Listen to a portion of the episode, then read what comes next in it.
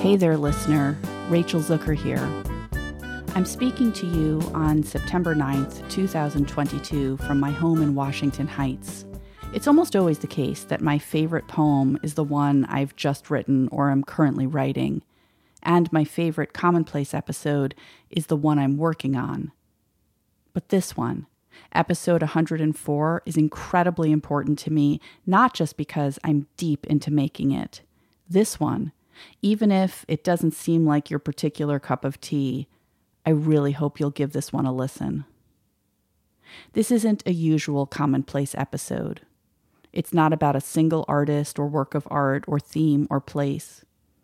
It's about the critical response process, CRP, a method of critique and feedback created by dancer, choreographer, and educator Liz Lerman in the early 1990s. In this episode, you'll hear my conversation with Liz Lerman, which I recorded last spring at the Bethany Arts Community in Ossining, New York. Liz was in residence at Bethany with her dance troupe, finalizing her new dance theater piece, Wicked Bodies. I met Liz for the first time in person two nights before recording this audio when poet and professor Jason Schneiderman Commonplace episode 95, and I drove up to Ossining together to hear Liz give an artist talk on collaborative making. During the Q&A, I told Liz how in 2018 I'd been introduced to CRP by poet professor Erika Meitner, Commonplace episode 6. Like Erika and many other writer educators I know, I've been experimenting with non traditional models of teaching for years hoping to find more humane, anti racist, individualized, anti hierarchical ways of teaching and learning. I told Liz how Erika sent me PDFs of Liz's book, The Critical Response Process A Method for Getting Useful Feedback on Anything You Make from Dance to Dessert, and two short summaries of the process, and that these became essential to my teaching. Oh, I was an earnest fangirl stammering and crying into my mask with appreciation for Liz. I told Liz I was not alone amongst poet educators in my reverence for CRP, and that I wanted to make an episode of Commonplace about her and the critical response process. Liz laughingly tolerated my awkward declarations of adoration and said if I returned two days later, on the opening day of Wicked Bodies, she'd find a few minutes between rehearsals to record a chat about CRP. It is that chat, interspersed with a conversation I recorded remotely nine months later on August 8th, 2022, with John Borstel, that you are about to hear. John Borstel is the co writer with Liz and editor of the amazing new book just out from Wesleyan University Press Critique is Creative The Critical Response Process in Theory and Action. Yes, CRP is a process for giving and receiving feedback and will be, I think, of particular interest to anyone who teaches but it is also a movement, a philosophy, a practice, a discipline, a template, a challenge, an invitation to think and listen and teach and learn and make and be in a radically new way. I'll be back in a few minutes to give you some more information. But I want to get to Liz and John and give you a sense of what's at stake here as quickly as possible. Okay. Okay. So Da, da, da, da. Okay. So, just before we jump in, Please. just give me a little sense of this. I know Aaron's told me, and also, I don't know, just hello. hello. I know, right? Like, and are you? Do you edit these or? I lightly edit. Got it. As I sort of said to you the other night. I know that was wild. that was wild, Rachel. I mean, it's real. It's like and I don't want to. I don't want to take up yeah. the time. Like we're gonna we're gonna do it this way. Yeah. Right. You don't need to like describe unless you want to you know all the steps and stuff like that and i'm to refrain from like just professing my gratitude and undying love. It. You already did it, so we're good. okay, we can jump in and uh, you know we'll go where it goes and awesome. Great. So great. I was hoping that we could start with um, like where were you in your life what was going on when this what became the critical response process sort of uh, began to be manifest for you, and and how did it uh, develop? Um, well, the question of beginnings is always an interesting question, right? Because where should we really start? As I've written recently, because there's a book coming out about critical response, I think it starts in the womb. Yeah. People are already telling you all kinds of stuff that they want you to do in the way they expect you to be. So it starts a lot a long time ago. And in retrospect, after I had really put critical response together, I had reflected longer on the journey, mm. trying to pinpoint those places along the way that would have um, been an engine to, to, to, keep pushing. And one of them was uh, my early classical training. Uh, which, as I've said, is there's something lovely about classicism in the sense that you know where you stand and you have to reach this thing, and you have nothing to do with having set those standards. But uh, the, the nature of my coming up years, it was pretty brutal. And even as a child, I had a sense that there was something wrong about the way the, the, boundaries were being stepped over all the time as mm. to what seemed to me to be what was really going on with my dancing. Mm. So that, that I think they started early, but I would say there's a, an accumulation of processes at work. You know, I taught technique class for years, and in dance technique classes, you know, there's a teacher, and then there can be anywhere from, you know, a few people to 40, 50 people in a class. And the teacher's the one giving all the information. But the thing in dance is that, you know, most dancers take class forever. Lots of people have knowledge in the room. I found it really frustrating hmm. that it, if I was giving, say, a comment to a student, everybody else either listen to that or whatever. So I had begun to deal with in that environment, pairing people up, having them watch each other, realizing we needed some kind of protocols that could help that, and finding quite a bit of energy around it. This all preceded mm-hmm. critical response itself. You know, I was a young choreographer you get a context and understanding. The Washington Post at that time had three dance critics. I wow. mean, it's so incredible when you see that. We would we would get reviewed. Even as a young person, I was being reviewed. And yes, you know, the reviews themselves up, down, warm, cold, you know, whatever. But what I noticed was that I was in constant communion with the critics in my head for days afterwards. Huh. And I started to wonder about this. And could I could I be in conversation with them? and because I didn't, it wasn't so much the good bad; it was being misunderstood that drove me crazy, mm-hmm. just crazy. And everybody told me, no, you can't. Your professional knowledge, you can't talk to the critics. You're not allowed to do that. You know, and that again struck me either as something wrong with the system, or made me bereft of something that I clearly needed. And if the critics weren't going to give it to me, then where could I? Yeah. But it turned out, Rachel, you couldn't get it with your colleagues because nobody had any processes. So you it, know, it sort of being meaningful feedback. Yes, response. The idea that you had created something and you wanted feedback on it, and as I've often said, good feedback is the kind that makes you want to go back to work. Yep. You, you know, you get me back to that studio. It's not the fact that you weren't like it wasn't the greatest thing ever or whatever.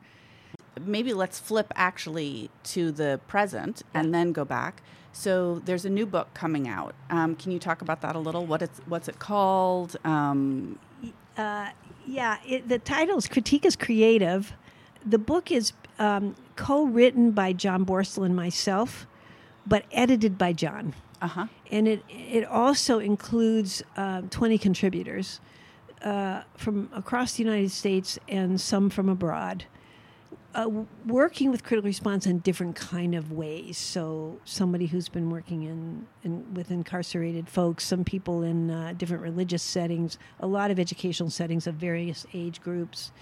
Some people considering its effectiveness uh, in anti-racism work, things like that. And then John and I have written together. You get some conversation between us, but then we've each also have certain sections what was wonderful about writing it is that we really went into the principles and values of each of the steps. Mm. Um, because we're seeing a lot of variation, which personally I delight in. Mm-hmm. I'm glad. I want variation. This is not totally the same every single time, but you vary it better if you understand those principles. For example, one of the questions that comes up all the time in most educational institutions is, "This takes so long. Mm-hmm. How are you going to do it? It's too long." And my friend Cristóbal Martínez, who's part of Postcommodity, which is an indigenous art collective, he says, no, it doesn't take long enough. yeah. He calls it ceremony. Uh-huh. And so when you hear something like that, then you go back and say, okay, how is this like ritual? And actually, what I began to understand about critical response, and it cracks me up that it took all these years, but well, in you know, in dance we say you practice the steps, but dancing is not about the steps. It's like that in critical response. You practice the steps, but it's not about the steps. It's about the values, the treatment of each other, the the digging in and questioning, and the steps hold you to those values, which are really hard to do. Mm-hmm. John, nice to meet you. nice to meet you too. It is so wonderful to see you in your embodied state after emailing back and forth and also reading your words in this incredible book that I'm really, really excited to bring to people who have never heard of Liz Lerman or the critical response process, and maybe equally or more importantly, to people who have been practicing critical response process from secretly passed around Xeroxes of like one or two pages and then annotated notes that they got from someone who got them from someone else who got them from someone else. I would like to invite the listener to listen to this short quote from Critique is Creative and either pause the recording and do this exercise yourself now or come back to it at the end of the episode. Think of a time when you had an energizing experience of feedback, or think about a person whom you trust to give you useful feedback. Defining good feedback as the kind that leaves you so you can't wait to get back to work. What happened in these encounters that made them effective? What concrete approaches or principles were at play? Are you still with me, listener? I hope so. Thinking about your own early experiences of feedback, about what feedback means to you and to others, about why and how the way we offer and receive feedback matters in and out of schools, to artists, to children, to lovers, to friends, to strangers. A few days ago, I began my semester of teaching at NYU. It's my 13th year at NYU, my 28th year of teaching. So, of course, I'm thinking about my students and about my role as teacher. I'm also thinking about feedback and feedback communities more generally as well.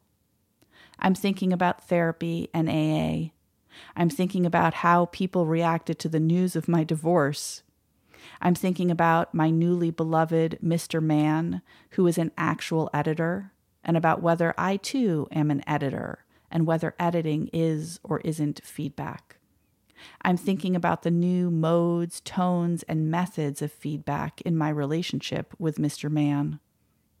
I'm thinking about the many books and systems based on or inspired by the critical response process, including the Anti Racist Writing Workshop How to Decolonize the Creative Classroom by Felicia Rose Chavez, which is an amazing book that I highly recommend, and Craft in the Real World Rethinking Fiction Writing and Workshopping by Matthew Salesses, which I've just started reading and so far love. I'm thinking about Helena Betya Rubinstein's article toward changing the language of creative writing classrooms. Praise, like criticism, can make us forget what art is for, which first came out in 2019. I'm thinking about Rosh Hashanah and Yom Kippur and the days of awe and my relationship to Judaism in the context of feedback and response.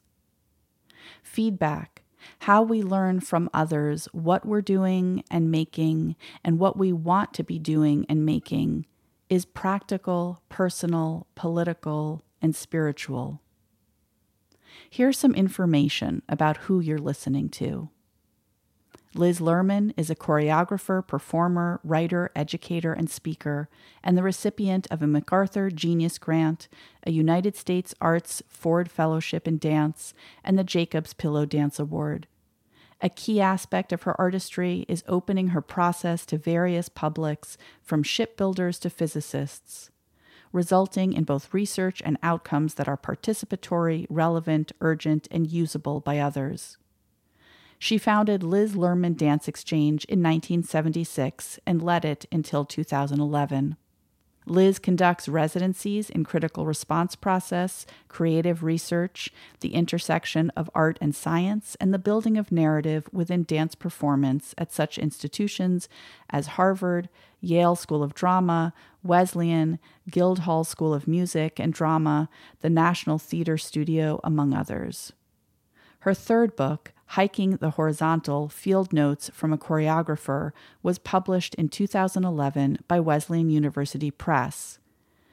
By the way, I'm listening to Hiking the Horizontal as an audiobook and absolutely loving it.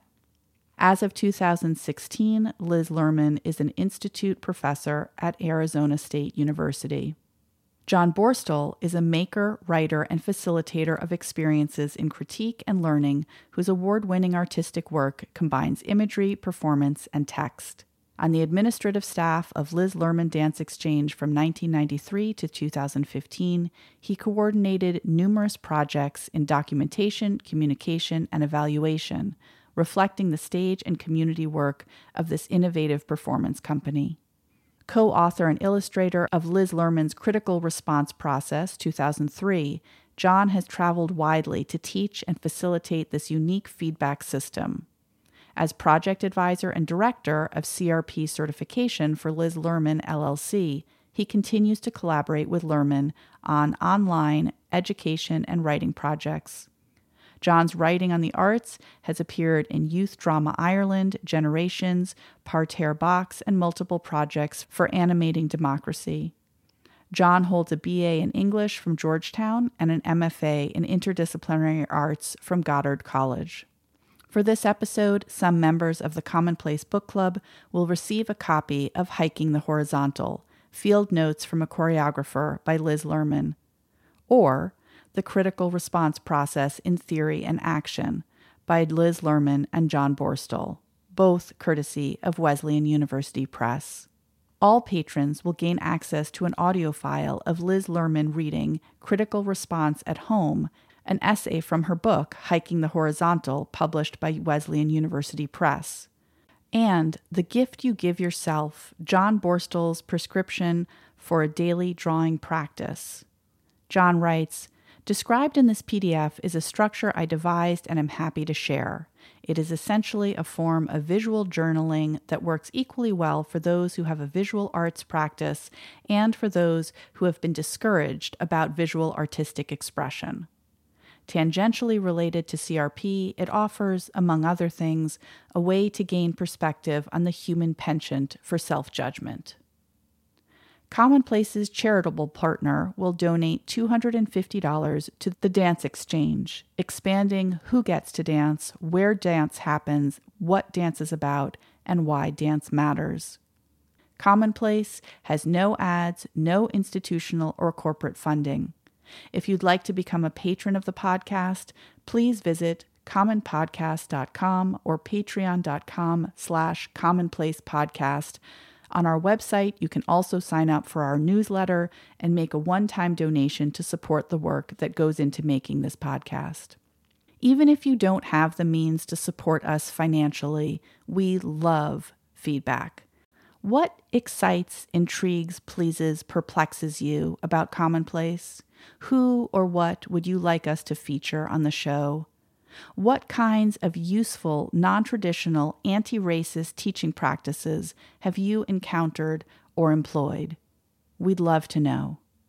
Please email us at rachel at commonpodcast.com, send us messages on Twitter or Instagram, or leave us a voice message on SpeakPipe or our Google voicemail number, all of which can be found on our website. Shana Tova Umituka. Happy New Year to all of you. Happy new school year, or new month, or new moon, or new day, or fresh start. May each of you be favorably inscribed in the book of life, the book of hope, the book of love. And now, back to John and Liz. So, John, I would love to hear one of your it could be an early feedback experience or it could be a re- recent feedback experience. And I'd also love to hear you talk a little bit about why if we if some people feel they don't have time for any of this why we should make time to start by asking participants to think or write or in response to this question about so um, rachel the question that you've shared from the book think of a time uh, when you've had a positive experience of feedback what's going on that is a question we invariably ask people to reflect on anytime we gather to share this process. And um, I think in doing so, what often comes up is one, people have had these experiences. Uh, people have had moments when uh, they've gained an insight or really felt liberated to move on. And when you ask people in general to talk about the resonance of feedback experience, you're getting to pretty elemental human stories. Uh, like Liz likes to say, feedback starts the minute you're born. And we were we were just at my house here. We were just hosting some family. Among the family was a two-year-old grandniece. I was struck by how much of the exchange with a two-year-old is all feedback, both going towards her, yes, this, good job, uh, wait a second, I don't think you want to do that. And coming from her uh, in this wonderful way that's wonderfully unfiltered from a two year old, but you, would give you pause coming from a 20 year old. So the, these, these experiences are elemental, and often we find that when people talk about them, they're uh, not only sharing sort of good practice in giving and getting feedback, but they're often talking about some big turning point in their lives. So, in reflecting on my own experience, uh, I share a bunch of them in the book. And the one I'd like to share is not so much an answer to that question of think of a time when it went well, but it might point a little bit more towards some of why this is a why this is an issue, some of why in an arts learning context we've got some challenges and dilemmas around the giving and getting feedback. And this happened like about halfway through my lived life so far. Uh, I was in my late 20s. Uh, I was working as a graphic designer, so I took a course in illustration at a, at a pretty high level uh, arts college. And every year, every week, we'd have an assignment. We, the assignments would go up on a board, and we'd do this kind of freewheeling art uh, art school crit type of thing where the professor would sort of expound, point to things that he thought was effective, point out things that weren't working, and then sort of open the floor. Now, um, I have to say, as a graphic designer, I was like, you know, working my way into illustration. I did not have the strong draw, I did not have the strong drawing skills that many of my classmates had. So I was kind of compensating for that by eh, trying to be clever, uh, you know, uh, putting an idea forward conceptually. And so, you know, we've got these sort of like beautifully rendered things up on the wall, and we have my little efforts up on the wall next to each other.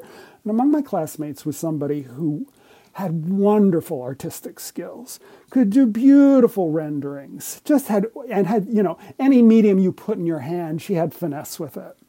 Um, but, you know, I would look at her work in this kind of competitive way you know, I turned on this competitive thing in my mind, and I'd think, ah, she's good, but you know, there's not much there. You know, yeah, I don't see ideas. So there was one session where um, uh, our, our assignment was to combine complementary colors in, in, in an illustration, a still life. And she did this beautiful image of curling autumn leaves and presented it and rhapsodized about how beautiful the season was. And, you know, I stood by and I, I know I made like, like dismissive noises. And when it came time to look at what I had drawn, which was this weird little still life that had a tortoise skull and a staple remover and some anagram tiles in it, and it was very overworked, I can tell you this.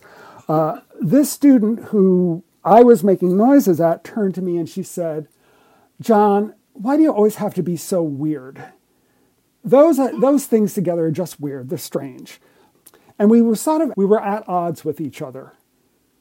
We were actually two students in a learning environment who had complementary skills, who had complementary orientations, and in a different framework, and I would say in a different framework for critique and giving and getting feedback in a different framework, we could have been learning from each other. I could have been I could have been getting tips about my technique. I could have been opened up to a different way of seeing the world than I had.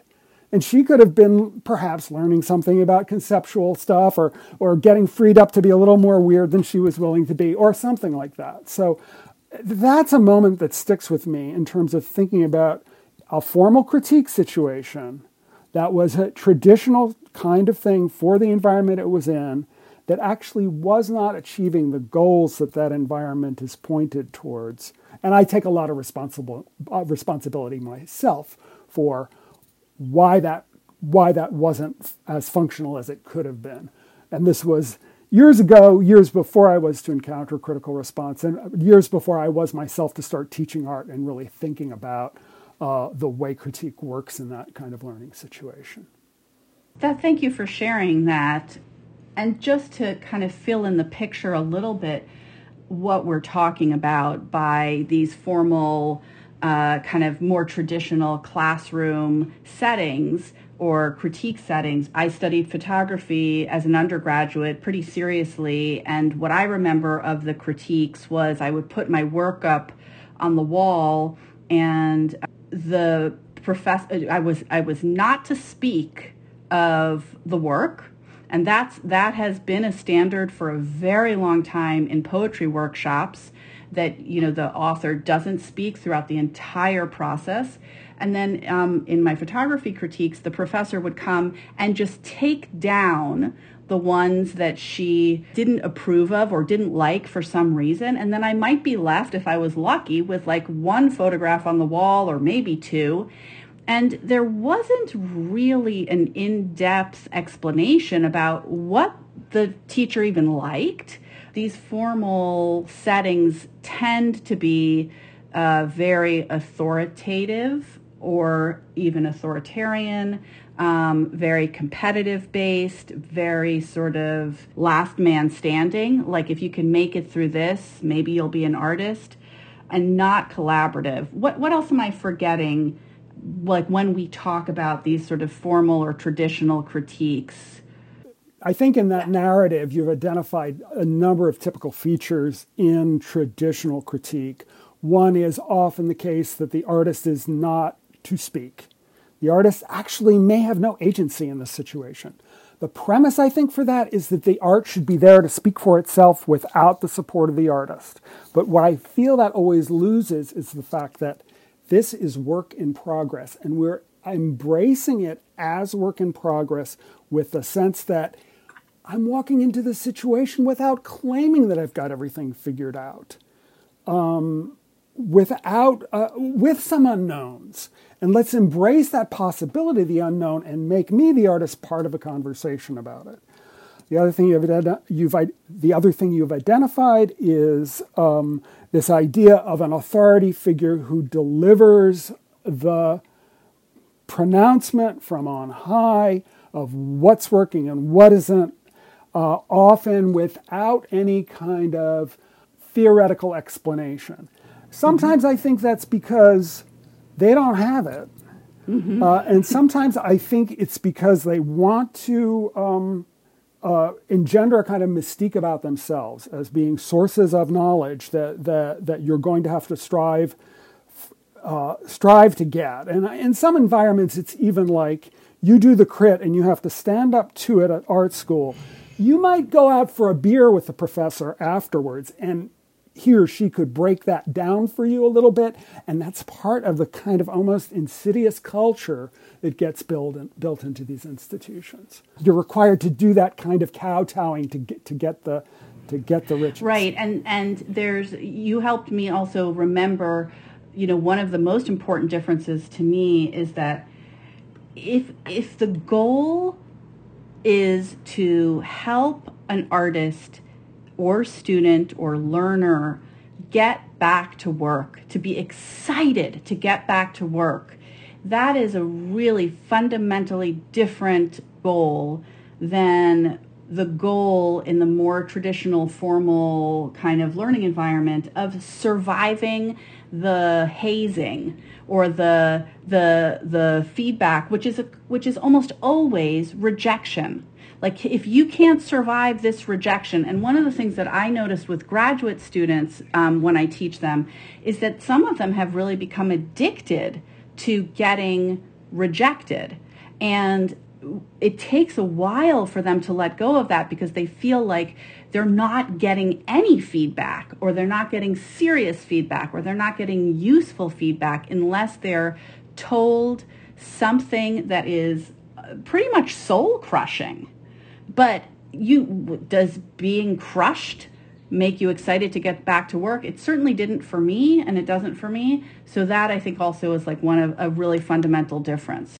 And I would add uh, that the system tends to be self perpetuating because when you get to a level of addiction in that kind of feedback, but you survive the haze, get your degree, end up teaching somewhere else, your reward is not that you're an excellent artist or teacher, your reward is you get to stick it to the next generation and you get to perpetuate that behavior on, uh, on someone else. Absolutely. So there was a lot of searching going on that led to this notion, but I would say that the catalyst occurred when we were at two different dance festivals. Well, two different festivals. One was a dance festival, the Colorado Dance Festival, and the other was Alternate Roots, which still exists. The, the, the Colorado Festival is gone, although it was a great festival then, and the person who founded it has gone on to do a lot of wonderful environmental work. But it, both these festivals, and they couldn't be more unalike. I mean, they were really different from each other. They were doing what they were calling work in progress events, and people would get up and show work, and then there were supposed to be discussions afterwards. And in both cases, I found myself unhappy uh, I thought they were floundering. I thought there was a lot of problems, and I was close to. I was getting closer mm. to what critical response was. So I asked both festivals, would they bring me back the next year, and I would be ready, and they did, and I'm so grateful for that. It's like anything when you sort of set that goal, and you, I, I got it. Do you remember what year this was roughly? Uh, it would be the early '90s. Gotcha.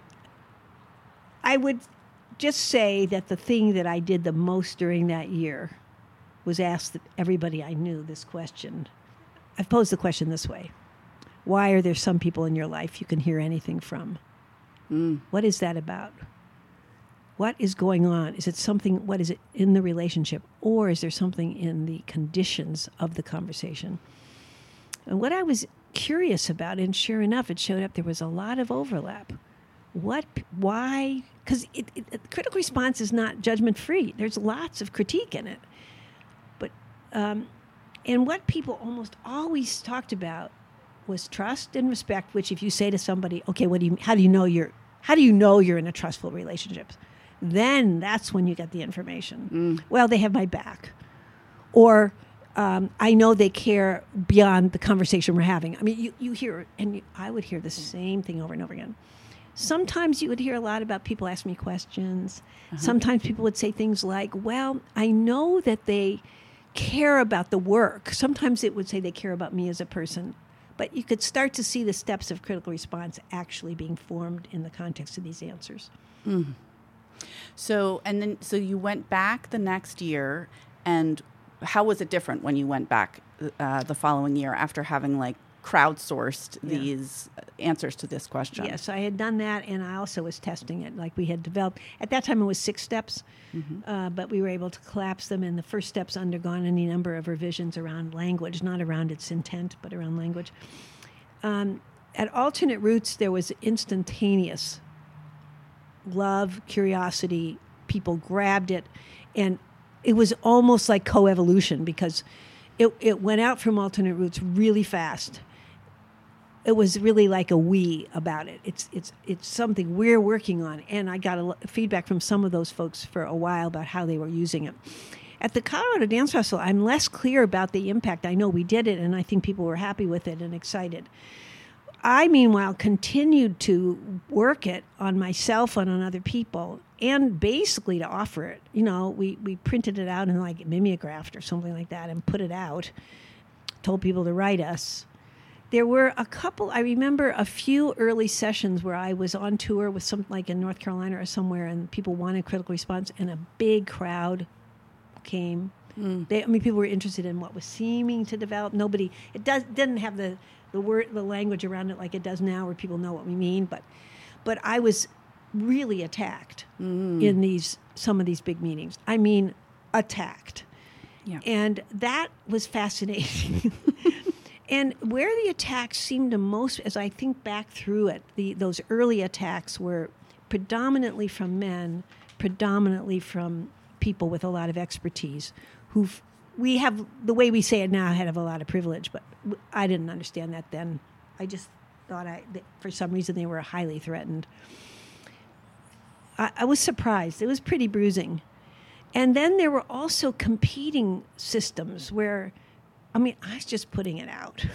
Yep. but then people say, "But wait, I've got this thing," uh, and again, I what why I talk about this now in this context of this conversation is that as hard as that was, it also gave me, uh, forced me to continue to articulate what is happening when we're doing critical response. Why does it matter? Mm-hmm. Who's it for? What's going on? And I began to understand that there was like a whole contextual life around it that was fascinating. I hadn't known I was going to be doing that. I hadn't known, but it was really interesting because I was beginning, of course, to see right from the get go no critical response session is the same. Right. Every single one requires you to be so thoughtful about what's happening. Who knew that? So then, over the next few years, the steps began to um, coalesce and then we got some interest from places like New York Theater Workshop, which was a very early adapter. And we came, I came, and I think John Borstel was with me on that trip because he was beginning now to become a real scribe and then really a, a, holder of a shepherd, I would say, a shepherd of the process. And that New York Theater Workshop thing was awesome. And there, there we found, oh, an instantaneous recognition that something is happening here that was used and they still use it mm-hmm. and they they've incorporated it in so many different ways and that was very affirming. Mm. i'm just like ta- you know taking it in. Um, i think for me um, two things came together in my own life. One was having gone to these like very elite educational systems. Uh, I was an undergrad at Yale, and then I went to the Iowa Writers Workshop for poetry. Um, and then my life took the many turns. Um, I, I'm, i have three kids, um, and I got really interested in birth work. And so I trained to become a labor doula. And that training just helped me begin the process of dismantling and unlearning the way I had learned. And then I, I thought, well, I'm never going to be able to go back into the classroom because I've learned that support is not about fixing someone's problem. You know, as a doula, you don't take away the the person having the baby is having the baby, and and how are you meaningfully present without you're not a doctor, you're not trying to change their experience, you're responding to them. And I thought, I can't, this is the way I want to be in the world with my children, with my students, with my, you know, partner, with with the world. How can I go back into the classroom and teach poetry in any way other than, you know, someone brings me a poem and I say, keep going. Like that that's all I could imagine that would be not a form of violence basically. And then you know past like magic papers comes the critical response process you know which really was a ritual. And it was a, a, training that i was ready for because i was looking for a way to be and to be in relation.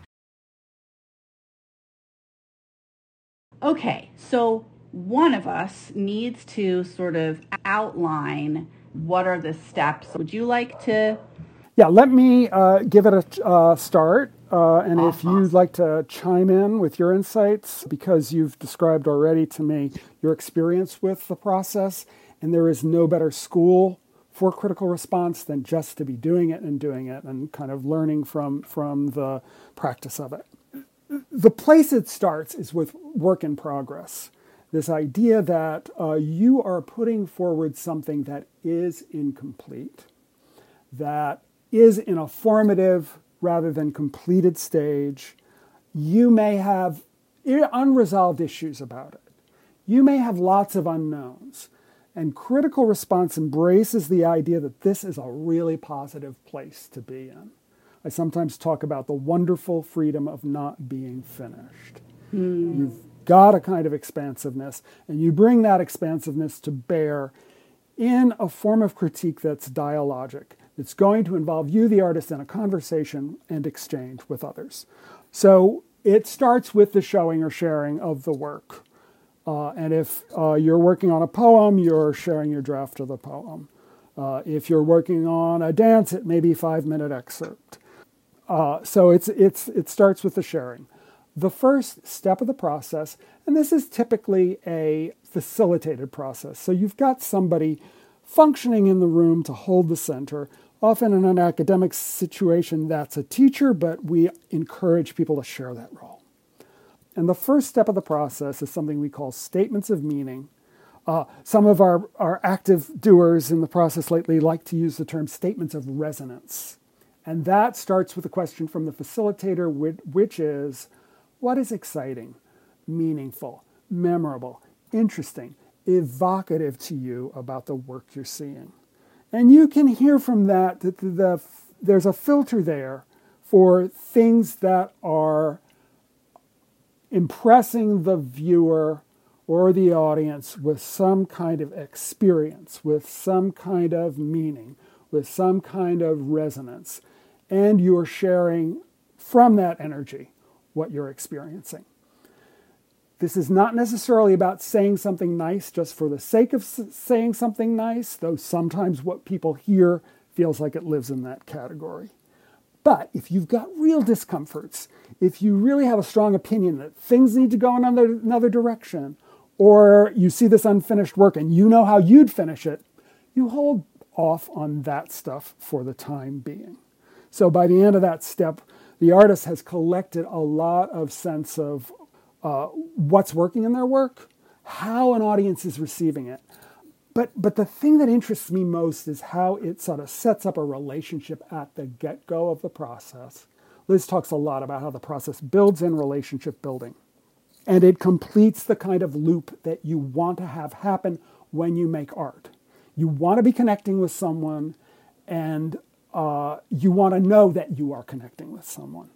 And that is the platform that step one lays for the rest of the process. So, moving on to step two, uh, we talked a little bit about the idea of an artist keeping silent in a critique. That's a standard way of doing things in a lot of worlds. I've experienced it and had positive and negative experiences with it. In my advocating for critical response, I also advocate for sort of an ecumenical ways of doing critique and uh, there can be times and places where the artist keeping silent has its place. This place is not critical response. In critical response, the artist is playing an active role in the dialogue. And in that formulation of work in progress, we're asking the artist to take real active responsibility for their work. And that doesn't mean defending it, but it means that they are thinking hard about it, that they are thinking to the next place it's going to go. And if they have doubts, if their first impulse in showing work is to apologize for it uh, or to make an excuse for it, okay, acknowledge all that. But you're going to channel that into a special challenge you have in step two, which is to ask your artist questions of the group of people who has experienced your work. You are asking questions of them about their experience of their work, the work. And these can be very specific questions. They can be general questions. Uh, they can be phrased with a bias, they, you can t- try to take your bias out in asking them, but you're really trying to ask questions that are going to advance your own understanding of what it is you've made. Responders, in answering that question that the artist has posed, may say anything that's honest as long as it stays on topic with the question. So, an example I like to give is uh, if I'm a visual artist and I've created a bunch of canvases on tri- with a triangular format, and I ask, What do you think of the shapes of my canvas? You could say, Oh, um, uh, the shape seems a little trite to me. It doesn't seem to be achieving anything for the work. Or the triangle has intense symbolic power for me. All of that is an honest, direct answer. What you couldn't say, however, is, or what your facilitator might intervene on you for saying is, oh, the shape doesn't matter so much to me, but I want to talk to you about your colors. They're very muddy. I don't get those muddy colors. You can't change the topic uh, of the artist's questions because they're setting the agenda at step two. And this is a really important idea because you get to hear from the artist what their concerns are. They're stepping in at the beginning of the process to really set a kind of an agenda. It's not to say that there isn't more that can be discussed, but we're really hearing the artist's concerns at the conversation that a lot of people like to say really centers the artist. I know I'm, I said, oh, let's just lay it out and then we'll go deeper. But I, I'd like to just talk about which value underlies these two steps. So, uh, step one, statements of meaning um, or statements um, of resonance, which I really like. I sometimes say statements of observation. I, I observation is so vital and um, underused. I think in in poetry classes, uh, for sure. So, Rachel, I'm glad you bring up value because one of the things I do like to say at the outset of talking about critical response is that it's kind of a spectrum with a couple of uh, signposts.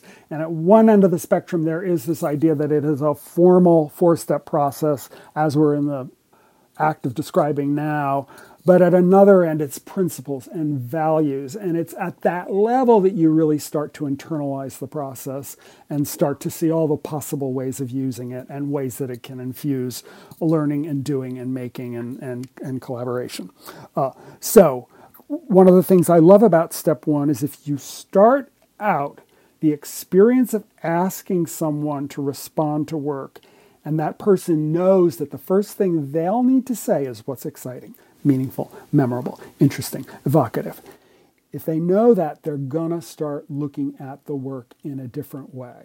It's, you know, you can even try this if you go into a gallery, walk into a room, think, uh, Impressionism, I'm not so keen on Impressionism, I'm to move on. No, I'm not going to move on. I'm going to walk around and ask myself what's exciting, meaningful, memorable, interesting, evocative, what's resonating for me, even in work that may not be my cup of tea. So observation, I think, is key. I think the uh, another important value is it's about sort of this listening loop. It, it, you know, the other side of observation is that oh, oh, you are paying attention to the work. I have made an offering in, in putting the work forward. You are making an offering back to me with these statements and observations. And that sort of con- concludes a relational loop that is both the thing we want to have happening when we make art and a basis for a, a, va- a valuable critique session. You know, another core value in the process is this idea of inquiry. You see it come up in step two, it gets started, um, where the value of asking questions is at the center of it. And this is not simply functional uh, in terms of a way to move the feedback forward. I think of, we call the book Critique is Creative, and that's based in the observed conviction that when people get into the disciplines of this process, it's generative. So, simply the act of confronting the thing I've made or the thing that I've been invested in composing for two hours, two weeks, two years, and ask myself, what are my questions? If I have to ask myself a question, what is that? That's a creative act because your your your brain is firing in new ways once you move into that mode of inquiry. So it's both sort of a creative mode and a dialogic mode. Uh, maybe you were about to say this, but underlying all the steps, but I see it especially in this first step, is this wonderful way in which it destabilizes the hierarchy um, in the classroom, right? The expert uh, versus, you know, the novice. When you start by saying, w- w- what excites you? What interests you? There is a sense that your individual response matters, that you have something to share.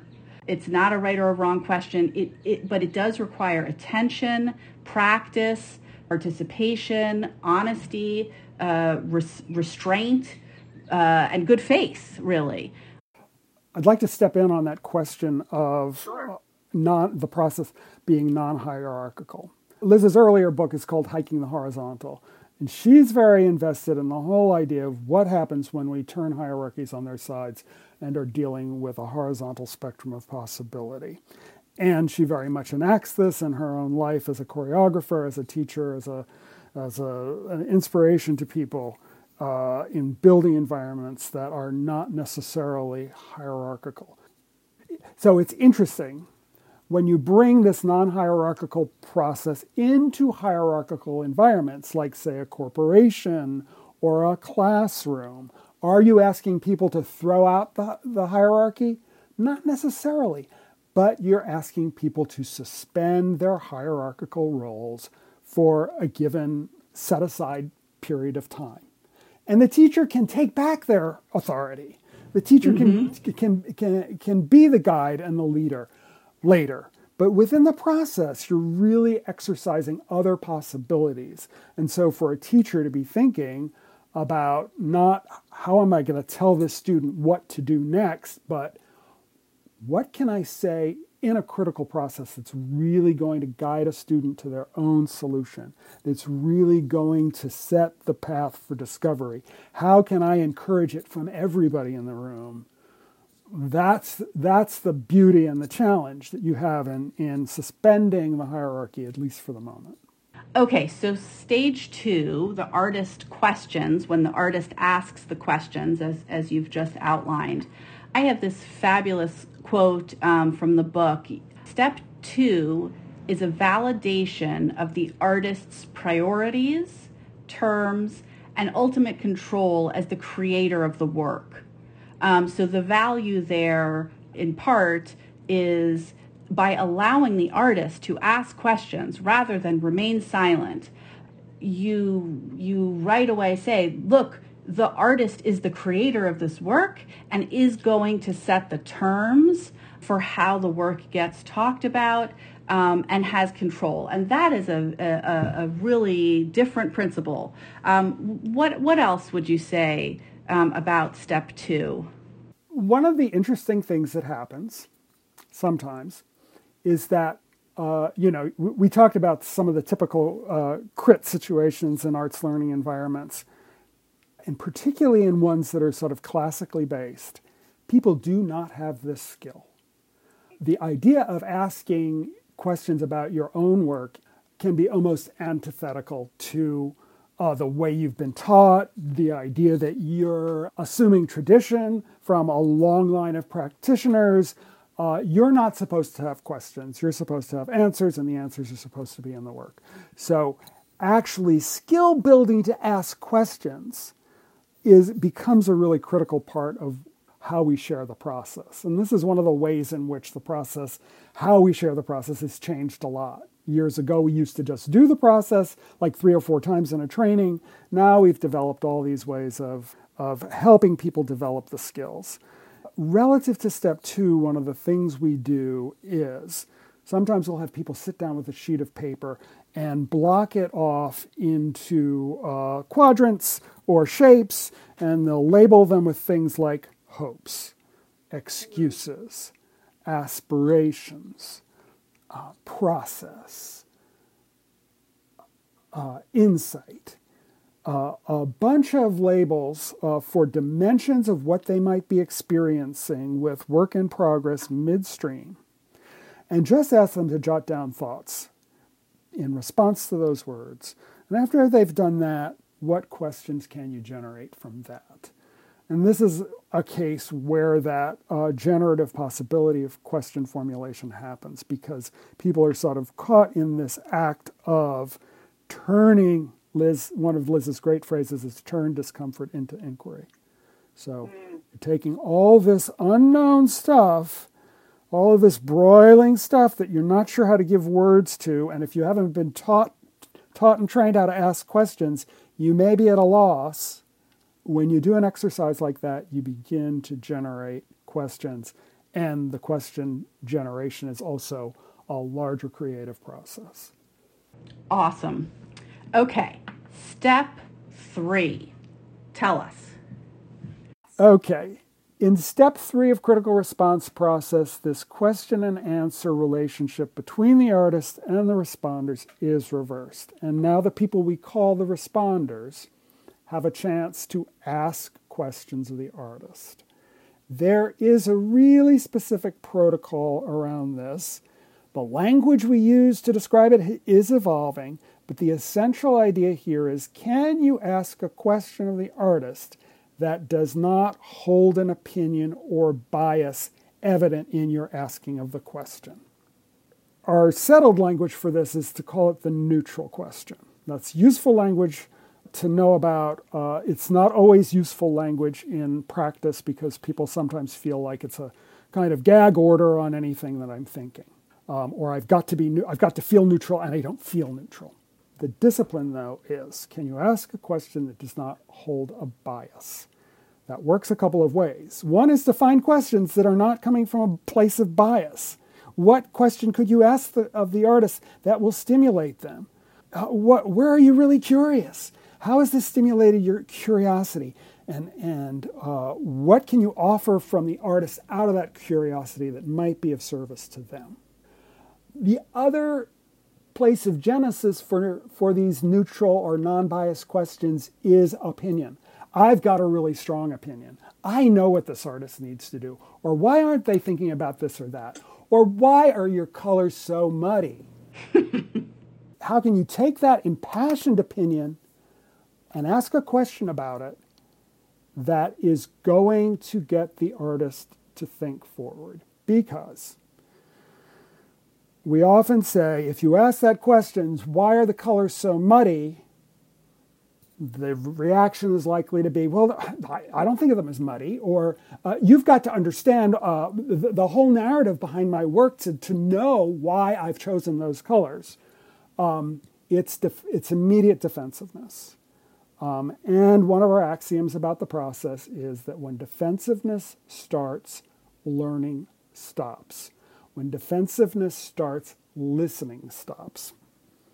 It really is like a wall going up, and nothing can penetrate the wall. So, how can you ask a question in a way that's going to keep the dialogue going, going to keep the artist exploring? Ideally, the question that's going to get the artist not to deliver the the artist statement that they wrote at the beginning of the semester, or because their their agent told them to write a an artist statement, um, but the the reflection that gets beyond what they already know into a place of the unknown. So, um, in the example that I used, it could be something as simple as, "Tell me about the color choices you've made." You know, we often tell people if you're worried about whether these questions are free of bias, if you're worried about whether your opinion isn't evident, if you're worried that an opinion is going to creep into your question, go ahead and ask the question anyway. And then we'll do the rehabilitation clinic for the non neutral question. Because uh, it can be very interesting with a group to really talk about what would make the question neutral. How do we frame that question neutral? And this is like a two way contract between the artists and the responders. Because if the artist has had, heard that discussion and actually knows the opinion behind the question, they've got to sort of own their part of the contract, which is to answer the, once the question is free of bias, answer the question as they hear it. So there is a little bit of discipline on the artist's part to cultivate their own non defensiveness. And uh, the quote that I was going to read um, just from about this is exactly what you were saying. One intended function of the neutral question is to diffuse defensiveness on the part of the artist and inspire reflection on the opinion of the responder and that these neutral questions help build the relationship with an artist and navigate the known and the unknown. What value do you think is most important to you and or principle um, in this neutral questions or non-biased questions step? I like to talk about a quality I call mindful judgment agility. Sometimes when people encounter critical response process, and this is, if you talk to other people about the process, they may tell the story differently. So this is definitely John talking. Uh, sometimes when people talk about the process, they'll say, I like critical response process because it's non judgmental. It takes the judgment out of critique. I never want to set up people in an experience of critique for the idea that they will not be judged, their work will not be judged, that there is no judgment here. Actually, I believe that judgment is central to the creative process. There are, however, times when you want to be free of it so that you can do divergent thinking, so that you can uh, have a freewheeling mind that's, that's uninhibited by uh, that little voice inside that's saying that won't work or this isn't right or it's not consistent with so and so. You want to be uh, fruitfully, divergently generative. So you suspend judgment at that point. But there's another point in the creative process that w- where you need to edit.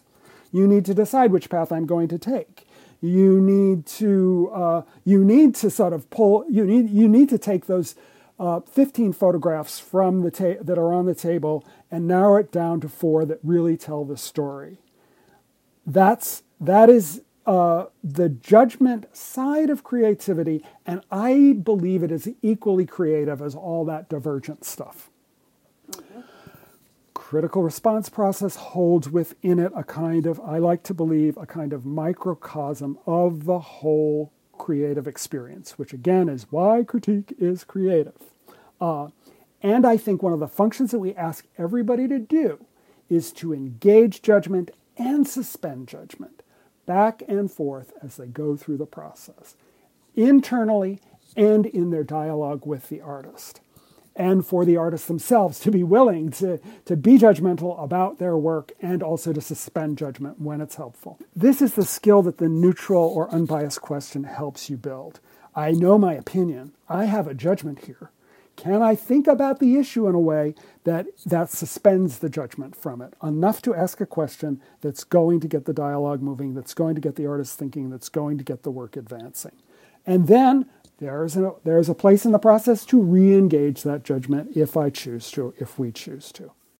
Um, we're not going to get into this in our conversation, but practitioners who are using the critical response process and adapting the critical response process to decolonize the, the classroom, um, to overtly, explicitly, productively address issues of racism, bias, discrimination in the, the critique and process. And I think that racism and, and discrimination need to be addressed in all the steps, but step three, in my experience, is where some of those conversations can most fruitfully be had. So for people listening who who feel like I don't have time to to do this process because what I need to deal with is the racism in my classroom, those are not separate agendas.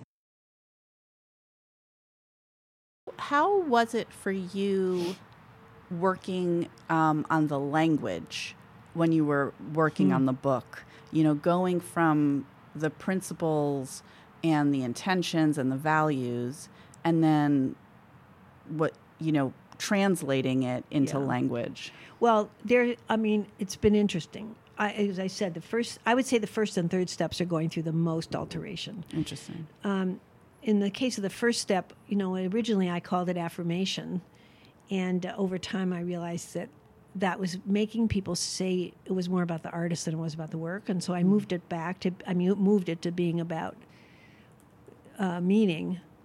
But what I'm noticing now is with so many artists taking on a lot of personal material that comes from trauma, mm-hmm. comes from really difficult histories, and what I'm hearing in the first step often is, um, "Thank you for doing this work. You're so brave." Hmm it's really courageous of you to do this. And and what that sounds to me like is we're paying attention to again the spirit of the person. And what I've been trying to do now is expand it. It's almost like it's gone full circle. It's not either or. You do affirmation, but that meaning right now includes an awareness that there are people and work where the person needs to be honored for having made it. Mm-hmm. And that's a difference in that step. And the, and then in the third step, you know, the idea of neutral, which of course we all know that's subjective, but still, nonetheless, it's actually a, a trigger word for some people, which I'll get into in a minute. But I, the use of the, the neutral question was designed, I didn't have the language at the time, to cut against power and to cut against uh, privilege, but that's what it does. It forces every one of us, no matter how expert we are, to ask ourselves, well, what's going on here? What is necessary for this person I'm talking to, not what theory am I full of that I can now articulate, but what. But for some people coming from different cultures, there's a feeling that neutral can sometimes feel like it's shutting down the particular culture from which people are emanating. Mm. And uh, so there's a lot of discussion about it. And I like the term, I think it's useful, but I'm sort of augmenting. We're all trying to find language. And one of the ideas is that the third step is really about research, that you think you're gathering the information so that you can either the artist decides because of what you're asking, they want to ask some more questions, or you're going to be what I call surgical in step four. You're not going to just lay out a whole theory. You're going to be really particular to what this person in front of you has just done.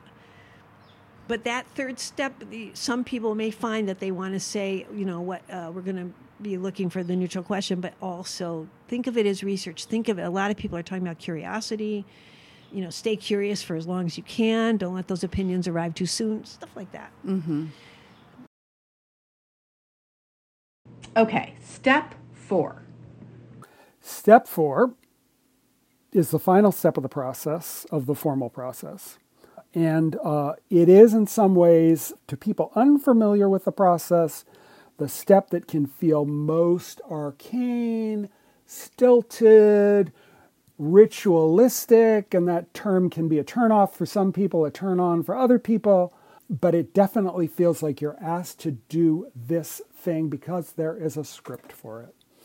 In step four, we open the floor to opinions. But again, because the artist has a unique degree of agency in this critique, the opinion is first couched like this You say to the artist, I have an opinion about your color palette for these paintings. Would you like to hear it? And the artist has the opportunity to say yes or no. So there are a bunch of things going on when that happens. In some ways, it is ritualistic, uh, it's ceremonial. It slows things down a little bit. It can be challenging for the responder to even think of, well, what is my, I know my opinion, but what is it about? And often what happens to people when they get to that point, they realize, oh, there's a question. I need to step back to step three. And sometimes we do that. It's also a structure that makes people name their opinion as an opinion. Opinions can feel like essential driving, burning truths to us. And if we remember that they're just opinions and only my opinion, as opposed to everybody's opinion, it's a useful practice to repeat. When I've taught this process to teenagers, sometimes I'll like wad up a piece of paper and throw it at somebody who's not looking at me, and they'll they'll flinch, and um, then I'll pick up the piece of paper, I'll look them in the eye, show them the piece of paper, and throw it to them, and they can receive it. So I often say that an opinion coming at you can feel like an object, and knowing the nature of the opinion before you hear it can help you decide whether that object is a feather pillow or a bowling ball. And how I'm going to set myself up bodily and emotionally to receive that opinion, it just gives us both a little bit of breathing time. There's the option of saying no as well.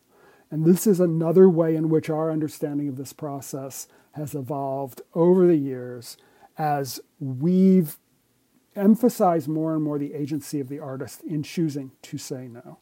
And nowadays, when we train people in the process, we always take a moment to go around the circle and give people practice in saying no, which turns out to be not just practice in saying no, but practice in hearing no.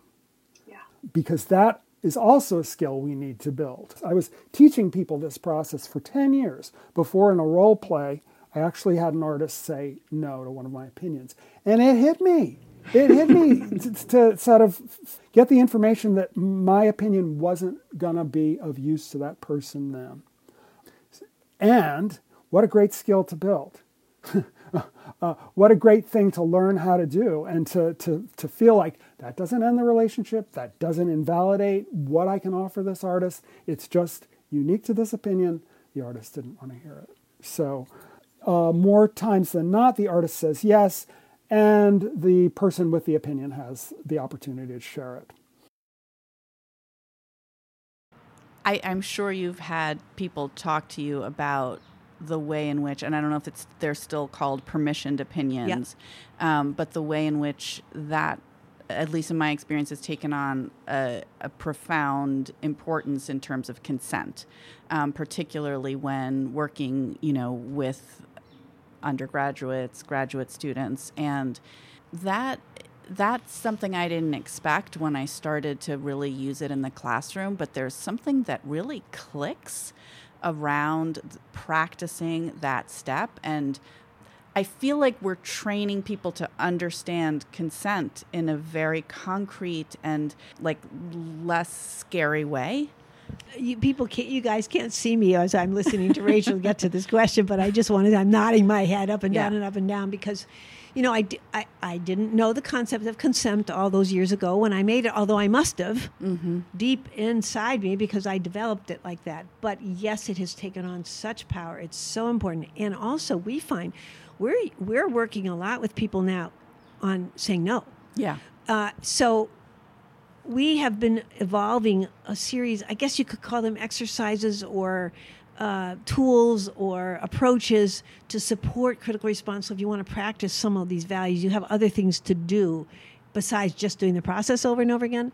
And this one, we've been playing a lot with this one because like just if, if you do critical response and you're interested in that fourth step as rachel's been talking about and you have you may want everybody to practice saying no and it's not only the practice of the person saying no it is the practice of the responders to hear no in the circle because when it comes up in a, in a process and an artist says no typically the responders it's not that they gang up but they suddenly feel like well wait a minute. One of my pals just got you know no said to them. And it's weird. It has a weird impact. So you practice yeah. and you let people know and it's a good thing. Yep. And you just but you have to like keep give you know, talking about it. Because it is hard for people to do. We've also been discussing that a lot in relationship to the power structures. Like, do students feel that they can say no to their teacher? Yeah. Actually, it happens to me. Not a lot, but it happens. And actually, everybody just cracks up. But it's really useful to be told no. Yeah. And I have to think about that. Or the most recent time it happened, what was going on for this person? But they didn't want to hear from me, and was it, you know, and it was really useful because mm. in of course using critical response i can go have a conversation with this person and get to understand more clearly what um, she needed at that moment. So yeah the, that fourth I, I, I don't know if it's true i was going to say it's John Borstel's favorite step right now. I don't know if that's true but we did uncover a lot of new thoughts around it by writing the book exactly when you asked the question about language. What came to my mind was oh yes the word consent. Yeah Often in responding to work, our natural starting place is our opinions, particularly if you have a certain mindset. You know what you, you see work, you know what your opinions are, you know exactly what you think. You, you're going to tell the artist. And that's a starting place. But what I like to think is that critical response, rather than making opinion just the only place it starts and the only place it originates, it also makes opinion a destination. So if you really invest in all four steps of the process, saying what's resonant and meaningful to you about the work, really listening to the artist's questions and giving of your own relationship to the work to help the artist in that question. If you've got that burning question using step three, the neutral or unbiased question, to ask about the thing you have that opinion about. Talk to me about your color palette. Then, by the time you get to step four, a couple of things can happen. The artist can be really eager to hear your opinion, which they might not have been eager about before, and your opinion may have evolved. Mm-hmm. It, your opinion might go out the window. You heard something that made you realize, oh, my opinion isn't really very useful. Or you might be able to express your opinion in a more directive, refined way, or you might be able to make it really surgical really the briefest thing is going to be useful to the artist. You don't need to expound, as, as often happens in hierarchical environments, you don't need to expound to prove who you are and everything you know in expressing opinion. You can just give it to them directly because you've had the dialogue, you've built the relationship through the four steps of the process. Uh, yes, yes, yes, yes, yes.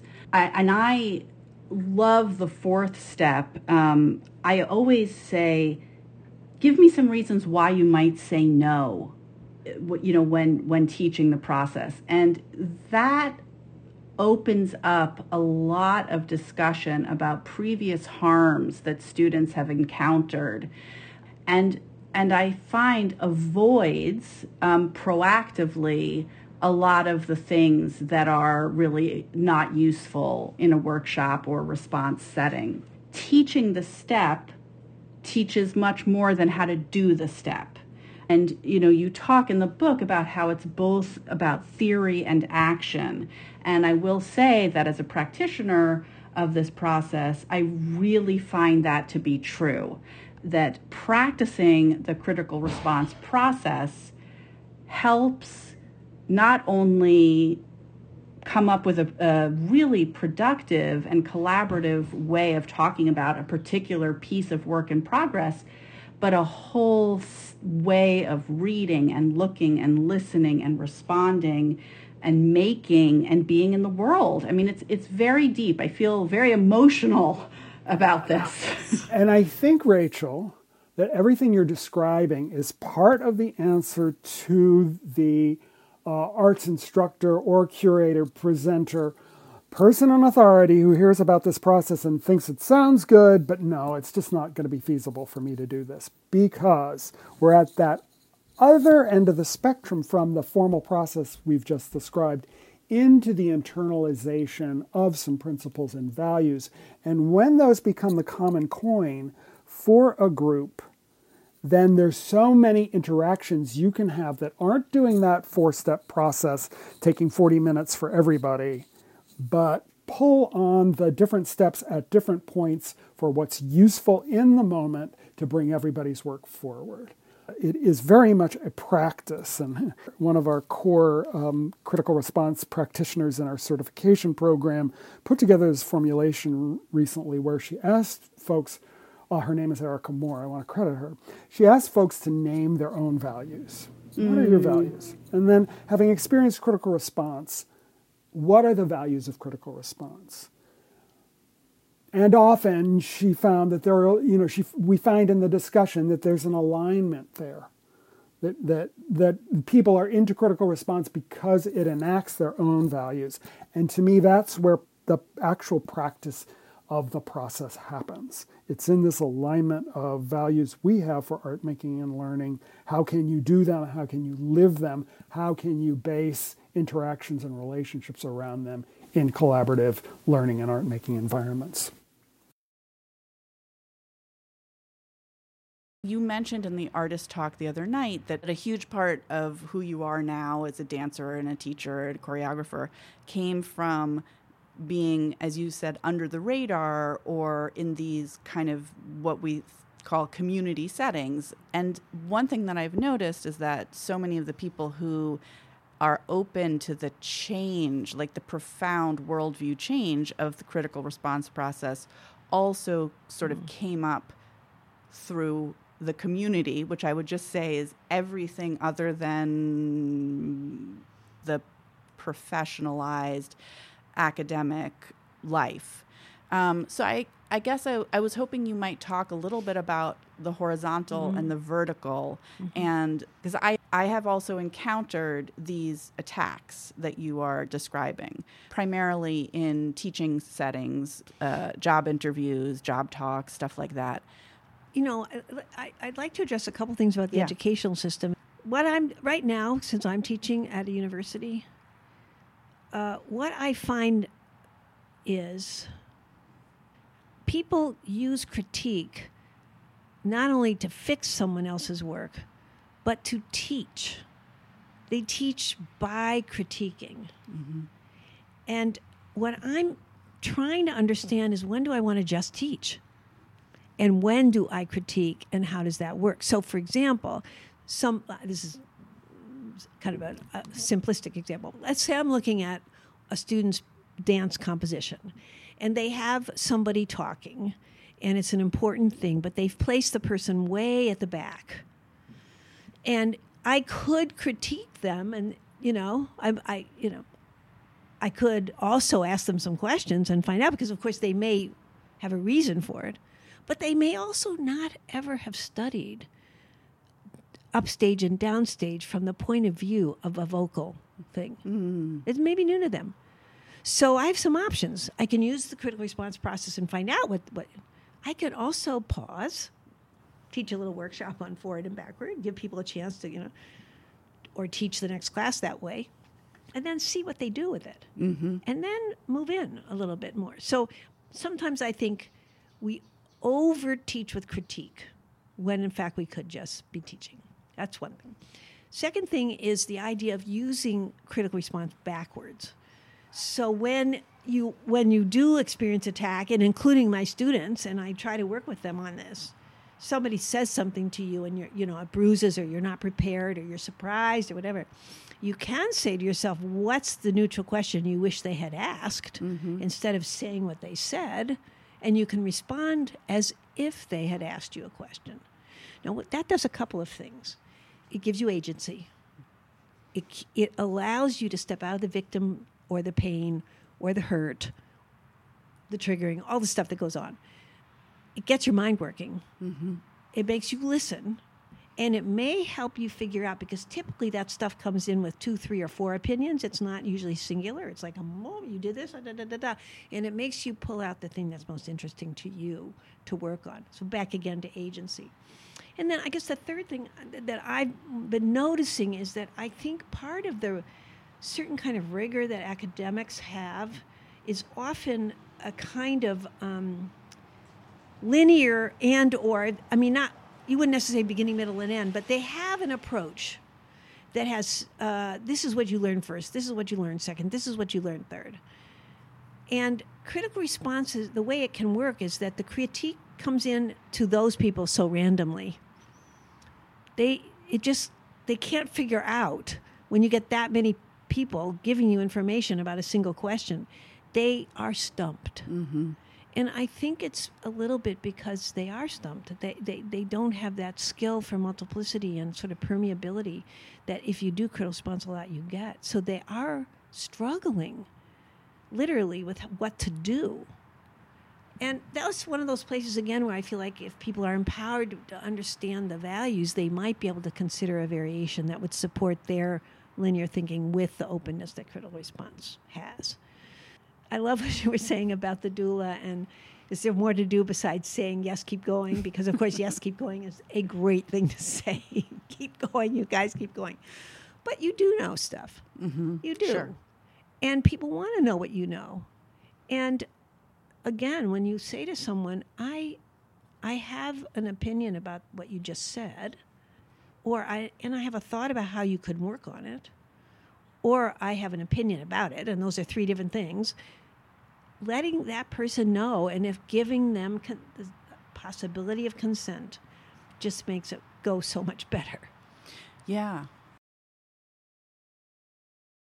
I could talk about this all day, every day, uh, especially with you. We only have two minutes left. Do you have anything that you really want to say or ask or, or share? That- yeah, I, you know, here's a thought, and I, this is just fresh from my mind because I'm preparing for a workshop uh, with some arts educators in Florida later this week. You know, I emphasized at the beginning of our conversation uh, work in progress uh, and how that's a core idea here, and we really embrace that idea. You ask people to think about think about a time when you've had a uh, had a um, powerful experience of feedback that left you motivated. I'm thinking right now about asking this question to people, and this might be a question your listeners would like to think about. What's happening in your life right now that you would call a work in progress? What's a work in progress? And that could be anything. If you're an art maker, you're a poet, you're working on a series, you're, uh, if you're uh, in any other art form, uh, the thing you're making artistically. But when I ask this question of people, it, it's everything from potty training a three year old to launching an, uh, a capital campaign. The big range of, and cleaning my cleaning out my garage, work in progress. So just invite your listeners to think of something or several things in their lives that are works in progress. And as you think about that, think about these questions.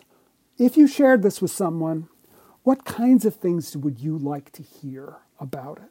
Not just, of course, we want to hear that our work is good, but what would convince you that the person was really invested? What could you hear from them that would convince you that the person is invested in your success, in you doing your own best work? the next question is what don't you know? What's unknown to you? Can you articulate that? Can you reflect a little bit on uh, doubts, excuses, hopes, apologies? And where does that reflection about this little work in progress or big work in progress you're thinking about lead you? And then what's the scope of what you're willing to hear about it? Often, when we open the door to opinion, it's like anything can come in. But it's okay for you to say, I want to hear about this, this, and this. There's other stuff I don't want to hear about. So, to think about something in your life that's a work in progress, reflect on a few questions like that, I think can offer some real insight into why this is such a functional, such a useful, such a generative and creative process.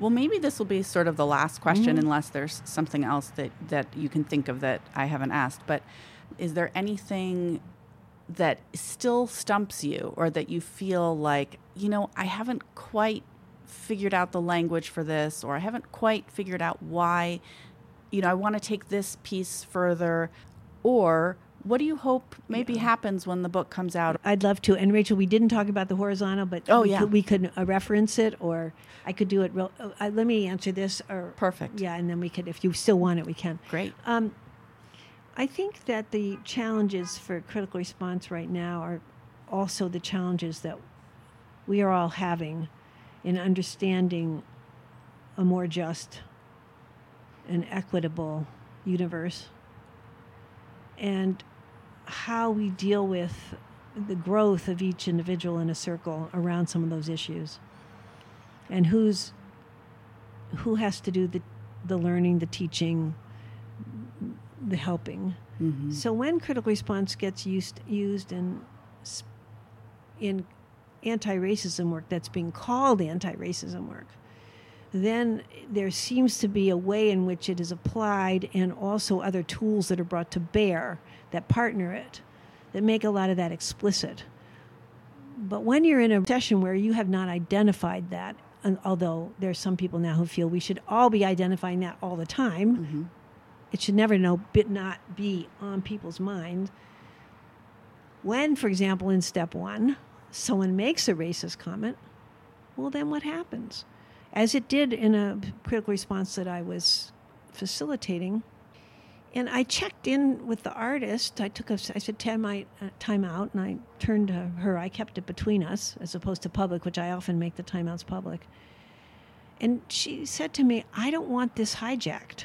I mm. need the critique. Mm-hmm. I want the feedback. I do not want to turn this into a thing about uh, helping that person get over their racism. I mm-hmm. don't. Mm-hmm. So we didn't. Mm-hmm.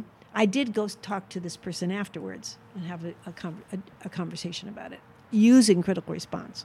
And we have some people, Isaac Gomez comes to mind, who's doing very specific work like that when racist comments come up within a session, how he uses critical response to address it. So I think this is an extremely vital area, and I think critical response will find many places in it, and there it's not all by itself. It, it, it needs support things. I'm really excited both about the book, but also about a short course we're going to be putting out soon that people can take online. That would it's kind of a, a, fundamentals course, and you know you sign up for it, and you um, you can it takes about six hours.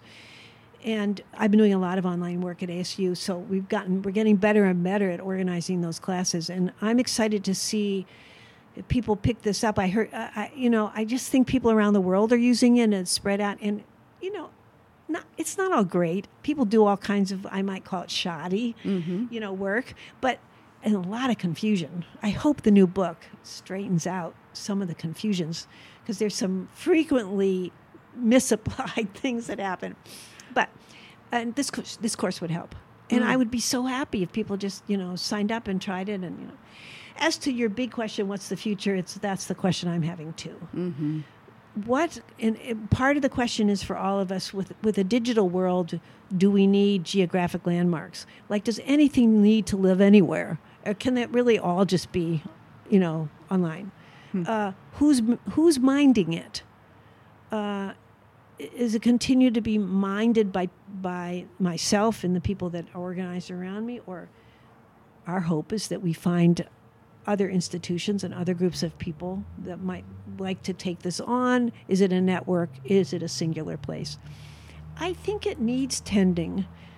There, there is a way. It's in the world enough. It could just we could just let go and, but it's kind of nice to tend it, and um, that idea that you could be a community of practice. Because you know, John Borstel and I talk every week, and we're always going over a session and the problems we had, or what came up, or what should we do about this or that. And I, I would love other people to have that, figure out how to do that. And for example, what you said, Rachel, what is the impact of being a doula? What is the relationship between that and what we're doing, and how do they inform each other? And what does that mean if we think for a minute? I, I don't know. I, I don't know a lot about being a doula, but I, I know that supporting something that's coming into being is just a magnificent thing that many, many people do. Maybe they don't think of themselves as doulas, but if there's something in that relationship that could be so powerful for people to reflect about. And that's what I would hope would happen in communities of practice. Oh my God. Yes, yes, yes, yes, yes. yeah. Okay. Do you have a minute to? Yeah, I'll just quickly Okay, just say about the horizontal, but Great. also if people are interested, I wrote a book called Hiking the Horizontal, and it's a series of essays that address that particular philosophy. Honestly, it's really supported my work for many, many years, but I'm working on a new underlying philosophy that I'm also excited about that grows out of the horizontal. But the horizontal basically suggests, and it- it came, you know, at the beginning of the dance section, it's been 40 years in the making. I suppose now you would think of it as non binary. It might be a support system for the non binary. But basically, if you place your hands in a vertical, one over the other, and you say on the, the top hand is, say, my work in a concert hall, and the bottom hand you say is my work in the community, you could say the top, you know, in a vertical world, what's on top is best. That's where the real art is, or something like that. But if you, fli a lot of people just flip their hands when they want to fix that, and then they say, no, no, no, the community thing is best, and then the art world's down at the bottom. And I just personally found that impoverished, that there were always things from both worlds I wanted. So I just put my hands sideways, which I like to joke is easy to do with my hands. you know, it's not so easy in the world. I mean, we've all been trained in vertical authoritarian uh, systems, and we, we, we, look for these these the- these things on the horizontal. And it turns out if you're in the horizontal, then there are all kinds of skills you need that are different from what you have in a vertical, which include naming where you are. It includes multiple words for the same thing. It includes permeable borders. Uh, it includes um, asking yourself what is go- at the other end, what's at the other side of that horizon that is not your proclivity, but maybe something that you are interested in or you might want to look at. It also means if you make the horizontal a circle, things are not so far apart from each other. That's that's the simplest way to describe it. But for me, it's it's been a helpful way to actually embrace a bigger world and not get. Wow, I'm just waiting for an airplane. That's the first airplane I've heard here. Oh, it's a helicopter. Yeah. It's probably a traffic helicopter.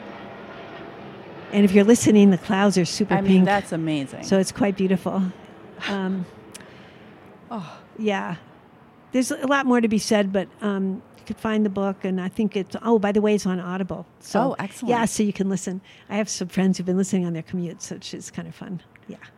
I, you know, I'm just grateful, Rachel, to you and uh, to bringing me the information you've been bringing me about people using critical response and uh, to all your listeners. I mean, I, I hope you pick it up and uh, be in touch. And, and uh, yeah, thanks. thank you so much. So grateful. Thank you. John, this has been a true delight and honor. And I, I'm, you are now a turning point in my life in terms of thinking about my teaching, my art making. This book is an incredible resource, and I am so grateful to you for the time that you've spent talking to me and making this book and teaching this process and without starting to cry, I will I will tell you it is giving me hope at a time when very little else makes me feel hopeful. And it's really a big deal and I'm really grateful. That's really gratifying to hear, Rachel. Uh, it's a thrill to talk to someone who has that has that real internalized knowledge of doing the process, using the process, and teaching and learning.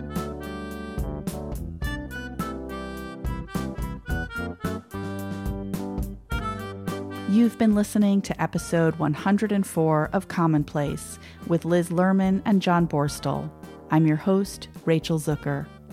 This episode was produced by me, Valentine Conady, Christine LaRusso, and Lenga Chinyoka. Many thanks to Liz Lerman, John Borstel, Aaron Donahue, Wesleyan University Press, Bethany Arts Community, Erika Meitner, Jason Schneiderman, and Helena Betya Rubinstein.